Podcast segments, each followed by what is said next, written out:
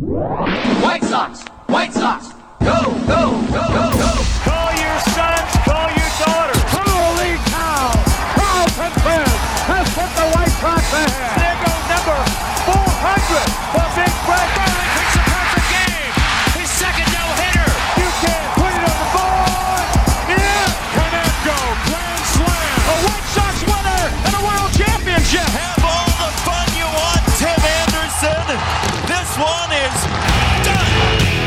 On Sox. Sox. The dynamic duo of Herb Lawrence and Chris Tannehill. Those two are like a tag team, you know? Come with me to the south side of Chicago. What a fantastic turn of events if you love the Chicago White Sox.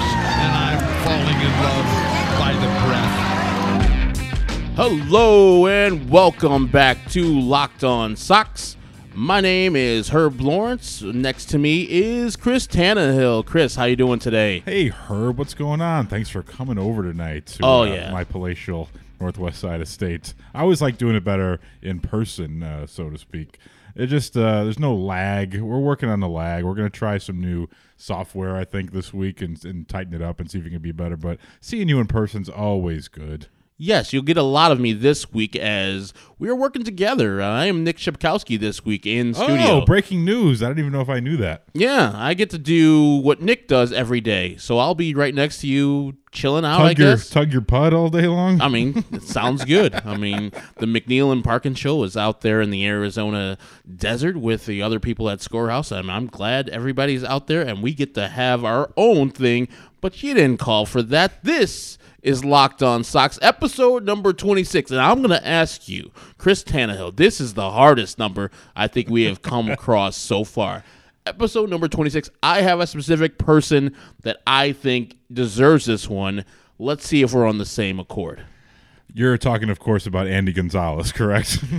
God. who we mentioned as being on the possible all terrible century team for the White Sox. But go ahead, who were you thinking of? El Duque Hernandez, of no course. doubt, no doubt about it. Absolutely, number one. That's a lock because he he fits he he fits the criteria. World Series hero, defining moment in franchise history. That's a slam dunk because we'll get into some of his other possible uh, runners up at number 26. But El Duque, of course, the big moment uh, in the 2005 ALDS Game 3, Fenway Park, bases loaded. Damaso Marte gets the Sox in a bit of a jam. Of course. And out comes El Duque, and he gets out of the bases loaded, nobody out jam. It was a big turning point in that series because you felt like if the Sox don't get out of that game with a win, then you got Curt Schilling coming at you the next night in Boston, and you know they're the defending champion, so you never know what could happen.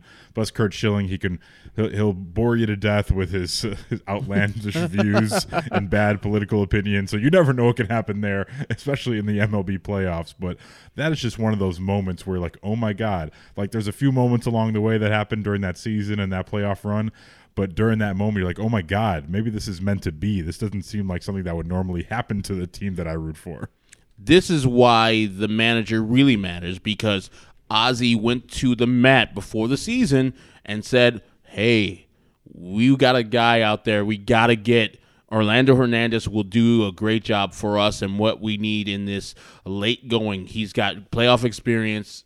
You'll love El Duque. And Kenny was a little hesitant to get him, but vi- finally listened to what Ozzie was saying to him. And that probably is the biggest moment in the playoffs for the White Sox. As you said, they lose that game.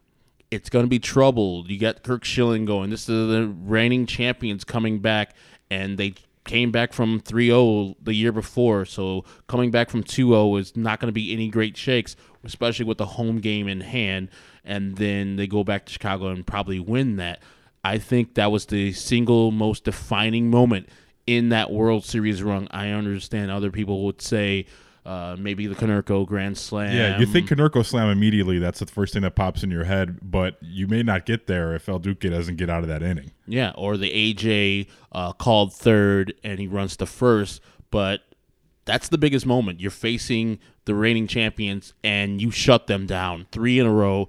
Who was it? T- T-Graph, it was Tech, and it was Johnny Damon, wasn't it? Right, yeah. So solid solid hitters. Two two of the three were solid hitters, and thank you to Tony Graffanino for being sucky as usual. Oh no! I, I'll never forget. I mean, just the feeling watching that game in particular, and it's a feeling I don't think I've really had since even during the World Series itself. But just the feeling of tension watching that game. Like there's, I haven't had sports tension like that since that World Series run, and that game in particular. I just remember, just for those who don't remember, Manny Ramirez and David Ortiz during that that year, that era, they were just monsters. And I just remember, like, man, I don't know if they're going to get out of here with the win, and it's going to be a problem.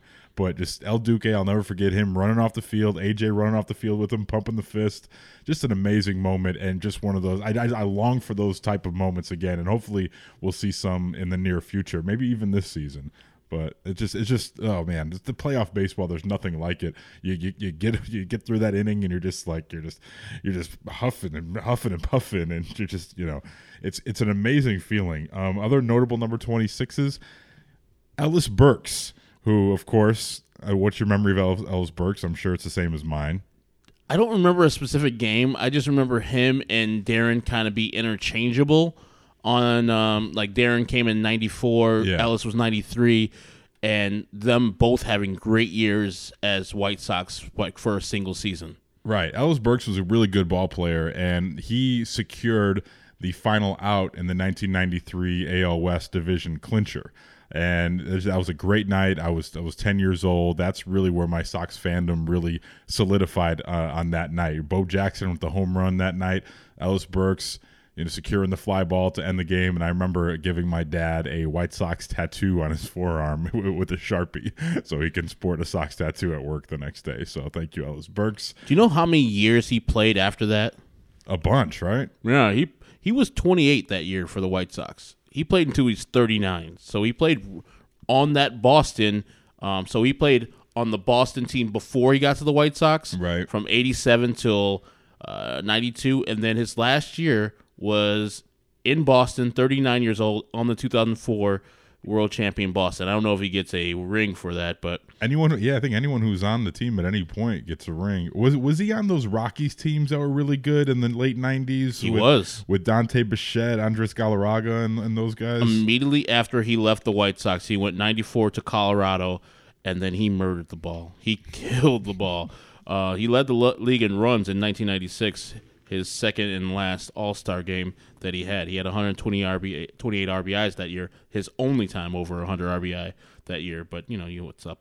Led the league in slugging that year too, Ellis Burks. Oh wow! Um, one more notable 26 uh, personal story, uh, or Octavio Dotel. Odutel. He was yeah. Odutel was nails uh, in 2008 in that division run, and my memory of him is coming to the Score Studios and doing a show. I think it was with Jesse, and he brought an, uh, and finished off an entire bottle of red wine during the one hour or whatever he was on. I were you there that night? Do you remember? I don't think I was there, Meeting no. Odutel, yeah, he's a guy who liked to have a good time, and he was rock solid as, as a uh, as a high leverage bullpen guy for a lot of years in baseball. So, so Other considered, of course, Avi Garcia, who's recently the one that was wearing number 26. I think Nicky Delmonico has 26 on this year. Uh, Jesse Crain, Sandy Alomar, Ross Gload, and then, of course, baseball's most popular player after his career, Bobby Bonilla, 1986, wore 26, and then he was traded for Jose De Leon. that's right. wore that number after him. So yes, 26 very popular names, but not a lot of people that we consider because Odi, I mean because uh, Orlando Hernandez El Duque takes the cake. But I just remember he was just a G with, with that cigar. I remember what like he was just like as if there was never a doubt in his mind after they clinched that series in Boston, and then you know every round after that, just him puffing on the cigar. And of course, and I remember a story Farmer told one time about El Duque when he defected from Cuba. The things some of these guys go through, you know, or at least went through, like even as far, you know, as recently as Jose Abreu, the stuff he had to go through to get here. He Farmer told a story that El Duque had told him about how they were on some banana boat or a, you know a, or an old door or some shit coming over from Cuba, like you know, and the the boat captain or I, I even don't even want to call him a boat captain or whoever was like the middleman driving them to whatever their drop off point was. Um, he he's, he had boat problems and he told El Duque that they were going to have to turn around and go back because either they either the the heat were on, was onto them or whatever it was or they were having mechanical problems. And and I think it was Farmer that said El Duque uh, you know, shoved a gun under the guy's chin, and he's like, "No, man, we're not turning back now. we went too far." like it's crazy, man. Like stuff, you know, you think about a silly World Series run, but like the things these guys went through to to get here, even to play baseball, just so the ultimate tip of the cap and salute to El Duque Orlando Hernandez. So we got a few things to talk about in this uh, in tonight's edition. Uh, we'll be dropping two episodes tonight. One will air on Monday morning. That's of course Mailbag Monday. The Sox had a game in Tempe today. Uh, they beat the Angels eight to seven. They put up a snowman uh, in that ball game. All the runs coming in one inning for the Sox. RBIs for Delmonico, Adam Engel, Cuthbert, Vaughn, Madrigal, and Yermin Mercedes, who we're going to get to in just a little bit. Uh, sadly, Ross Detwiler got his Tatas lit tonight. He uh, gave up six earned runs on seven hits, and I think it was just uh, an inning and two thirds. So, not a, a huge game of consequence. The White Sox didn't have many of their their their pitchers in there anyway. A lot of you know, I think Ian, Ian Hamilton got a hold in that game, um, but none of the major players were in that one, so to speak, as far as the, the pitching rotation goes. Um, but of course, everything is of consequence, I suppose. They're all fighting for jobs out there, but this is not one that I had circled on my calendar today that I was going to stop everything I was doing to watch a stream of this game today. But there's a couple good things that you like to see in this game. Exactly. I think the Angels and Joe Maddon threw the big time lineup at the White Sox because they wanted them to have some good times and eat versus Ross Detwiler, which they did in that first inning. I think it was uh, hit by uh, the first guy, then Mike Trout got a hit, and then Anthony Rendon took it over the over the uh, wall. So he's pretty good. He's decent. Think the Sox can get him? Um, maybe after uh, he's like 36, 37. But, oh, why did he just sign a contract? I didn't hear about oh, this. decent one. yeah.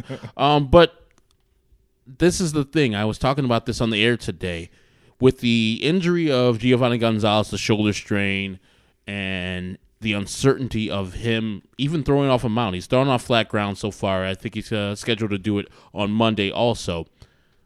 This is the fifth starter possibility of Ross Detwiler. I know they don't want to go with the person that would be much better than Ross Detwiler, which is Michael Kopech. They're going to slow play that until somewhere in May or June. So our fifth starter, which we gave like 18 or 12 starts to last year, and Ross Detwiler is trash. He's not a good major league starter. I'm sorry if he's listening, his family's listening, but this is not the type of thing that we need. They don't need a fifth starter, I don't think, until the second week or third week of the season because of how March and April shakes out. But it's not promising to know that a shoulder strain is holding back one of your big starters that you got in the offseason to solidify that bullpen so you don't have to worry about uh, going to people like Ross Detwiler.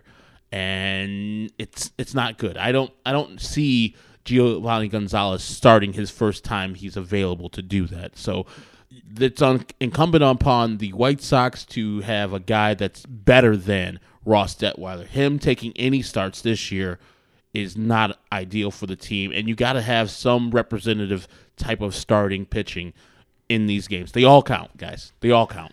Yeah, and you know, I know um, Carson Fulmer had a decent outing yesterday, Jesus and that Christ. that's a big yeah, yeah. He's he, he you know he hasn't had an awful spring, and we'll get to him a little bit later in the mailbag edition uh, because we had a question about him. But he's out of options right now, so I you know I'm guessing he's going to wind up on the uh, opening day roster. I'm looking at possible MLB free agents right now for pitchers, and this seems to be relatively up to date. But uh, you know they may have to to dip in. Maybe you know I know with early season baseball you can space things out and sort of you know manipulate the rotation into your favor, but you you don't really want to do that that early in the season. Uh, some names that appear to be still available: Andrew Cashner, uh, Jason Vargas. Do anything for you? No. Uh, Aaron Sanchez. Marco Estrada. I mean, you were getting into negative WAR players last year. Um, I would take a flyer on a guy. I don't know if uh, the Dark Knight is still available. he is. He is. Okay. According to this list, anyway. I'll take a flyer on him. Coop will fix him. and see what he has. I mean, when we saw him back in the day, he was top notch.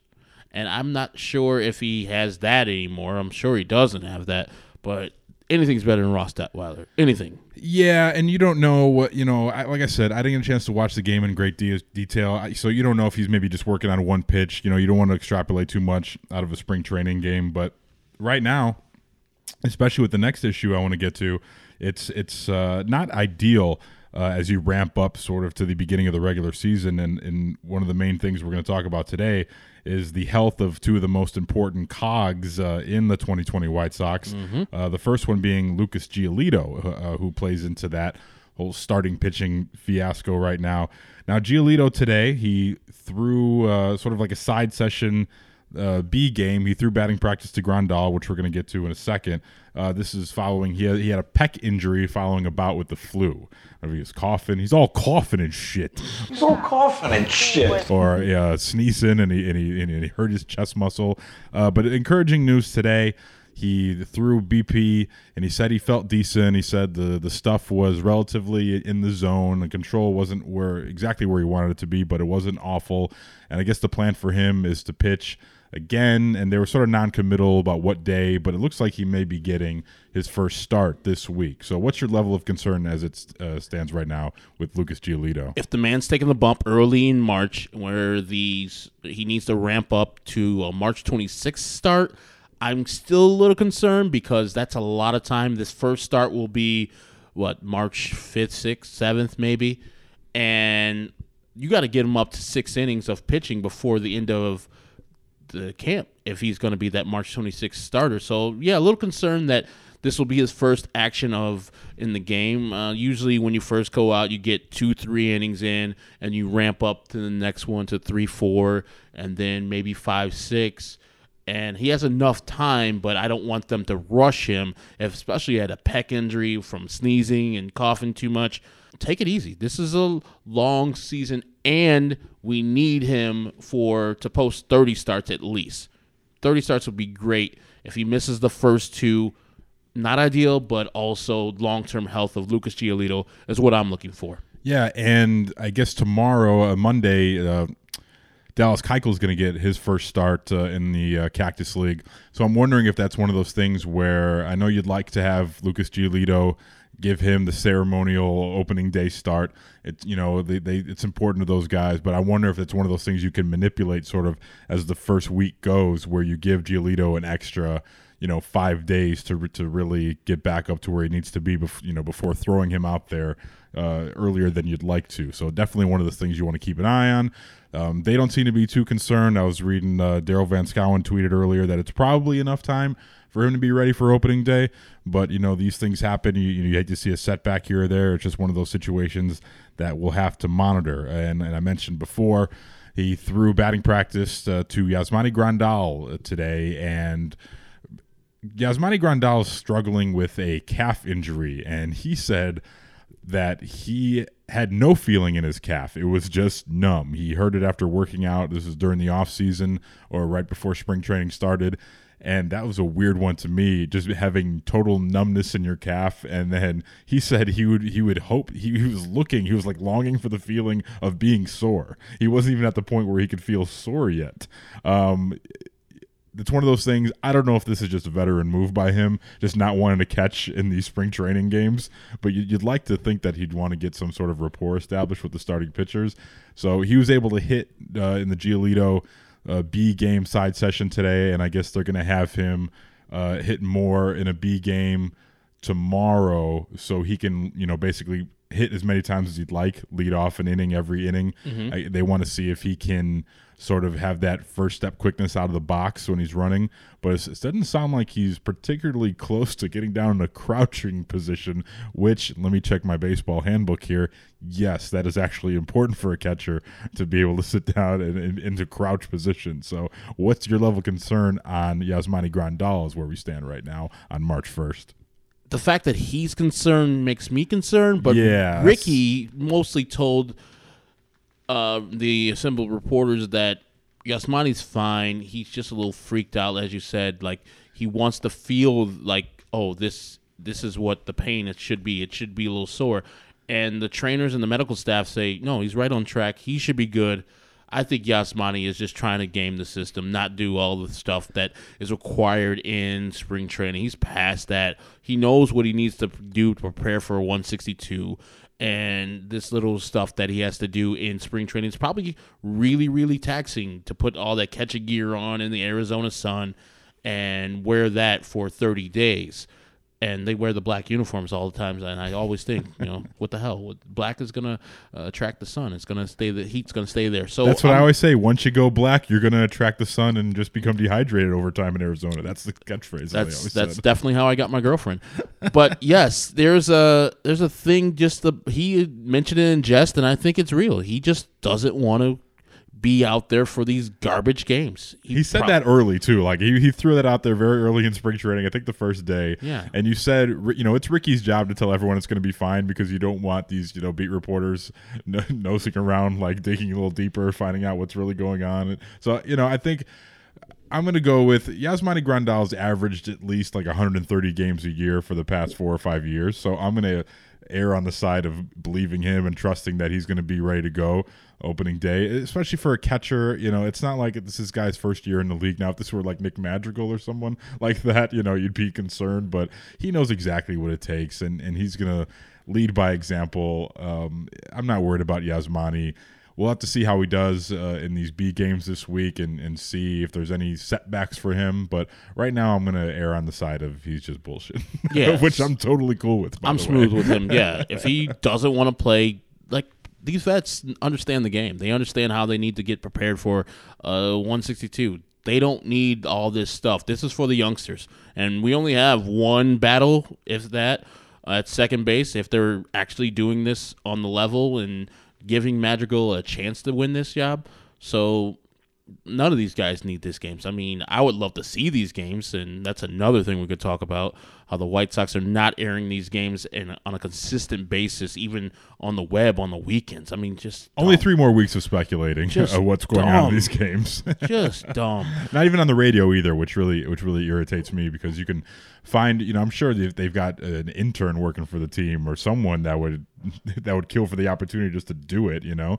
But you know, such is life. We only got three more weeks to worry about it, basically. Then the real things start. Um, one thing that continues to become a theme, and he hasn't put any of the uh, doubters to rest this week, is the emergence of our guy. You're, I'm not going to even claim him, even though I was think I was the first one. You can look at my tweets, and I was the first one to sort of claim Yermin. But as far as becoming a Yermin Mercedes hipster, Yes. uh, I think you were the first one to put yourself out there as such. So congratulations on that. But earlier this week. Yermin Mercedes, uh, he's making his best case for the White Sox 26th man. There's a high drive in a deep left field. Way back goes Maribel, and it is a grand slam for Yermin Mercedes. And the comeback Sox are coming back again with a 4 3 lead. Another take one that was long gone on the grass out there in left field. Mercedes, I mentioned, he has the power. Very impressive here in camp so far. And he's strongly built, and he just unloaded on that one. Okay, Yermin Mercedes, I think, is the most talked about thing in spring training this year. Would you agree, at least for the White Sox? Undoubtedly, he's showing out. He's showing that he can hit the ball really, really hard, and did it today too with a RBI double again. I can't stop. You know, I can't hear the name "Yermin Mercedes" without thinking about Paul Wall. Like whenever I hear his name, I think Mercedes. I'm on a mission for dime pieces and sexy ladies. Allow me to introduce you to my CL Mercedes. Every time I hear his name, I think of Mercedes. so I really like. I was talking, you know, everyone wants to talk about him like, oh, does he have a shot? And I think he does still have that shot to be the 26th man on the roster because of that raw power. Again, I don't know what he does for you in the field. Uh, You could if you can't hack it at third base and they they want to hide you at the catching position. I don't know what that says about you, but one of the things you have to look at when you when you look at this situation is what are they going to do with Nick Madrigal? And I got to tell you, right now where we stand, I really don't give a shit about Nick Madrigal's uh, about his contract status and what they're going to do with him because he is not having a particularly good spring to this point. He's only hitting 188 and he's not really making a case for himself to to for the fan base to say, "Oh, I must see this guy start opening day." Like I said, if he wins the job and they send him down, I'll be pissed. But also, I think that he already is the best second baseman. Now, it's a it's a hard pill to swallow. Like you said, he's hitting 188 to say, "Oh yeah, he, he's the best second baseman out there." When he's not even doing anything with the uh, bat. And I think he made an error his first game.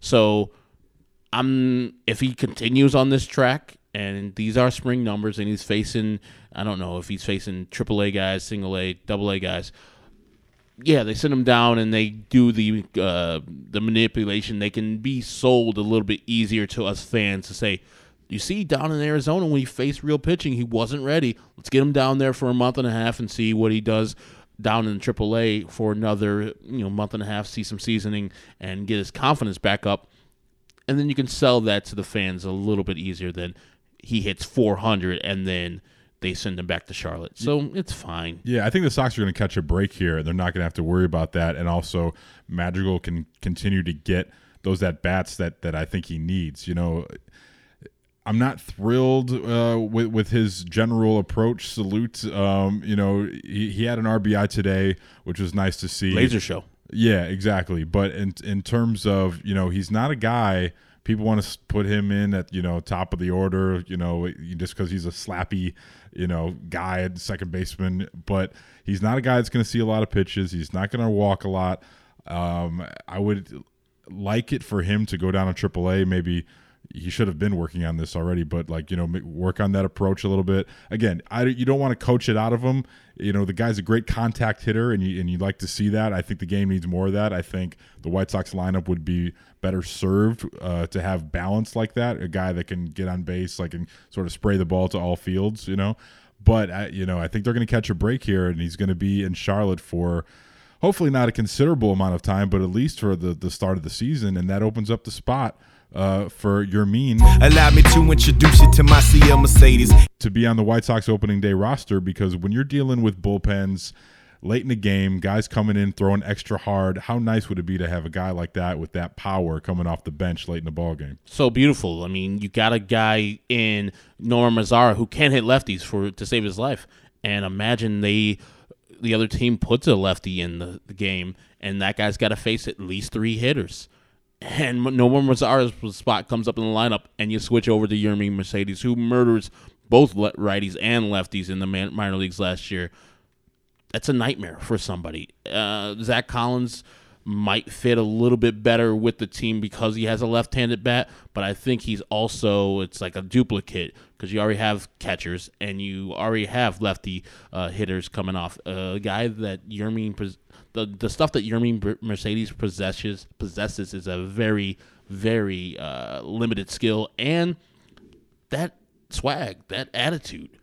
It's, it's it means something, it, it's man. Uribe, it's Uribe S. Hey, careful now, careful. Juan Uribe. It's a legend, a god in this household. You ought to know better. Uh, you got to be real careful before you start comping anyone to Juan Uribe. But there is something to be said. You know, you talk to any ball player, or any general manager, and they one thing that they can't acquire per se. Like they try to so often, but one thing you cannot sort of just produce out of nowhere, one thing that happens organically is clubhouse chemistry. And you throw a guy like that in, if you check out his Instagram feed where he's like, you know, drinking beer and pouring his own beer on top of his own head and dancing with his shirt off. You know, it's one of those fun guys that uh, every clubhouse needs to sort of break up the monotony of a 162 game season. But you know that those intangibles aside, just getting back to the to the baseball aspect of it, I think they'd be they'd be better served having him on that roster because especially early in the year, there's no real there's no real uh, scouting report on him.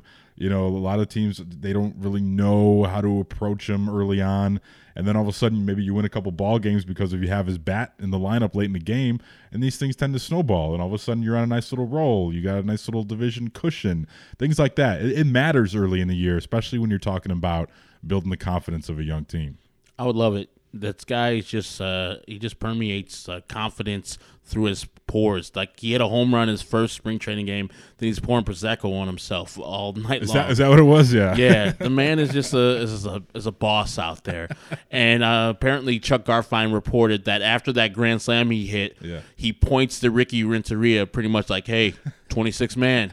And Ricky's like, I like it. I like it. I like the, the the swag. I like the confidence, the cockiness. I do. I like it too. How could you not? And then, of course, he had another RBI double today. So, you know, things keep moving in a positive direction for Yermin. So, again, we got three more weeks for this thing to play out. But I think it, where it stands right now, especially, I don't think you have to worry about him being the 26th man. I think he could be like 25th man, even with the way the current state of the, the, the roster is and the way guys are performing in spring. So, uh, it'd be great to see. Um, one more thing before we wrap up today. There was a piece in the Sun Times this weekend, yesterday actually.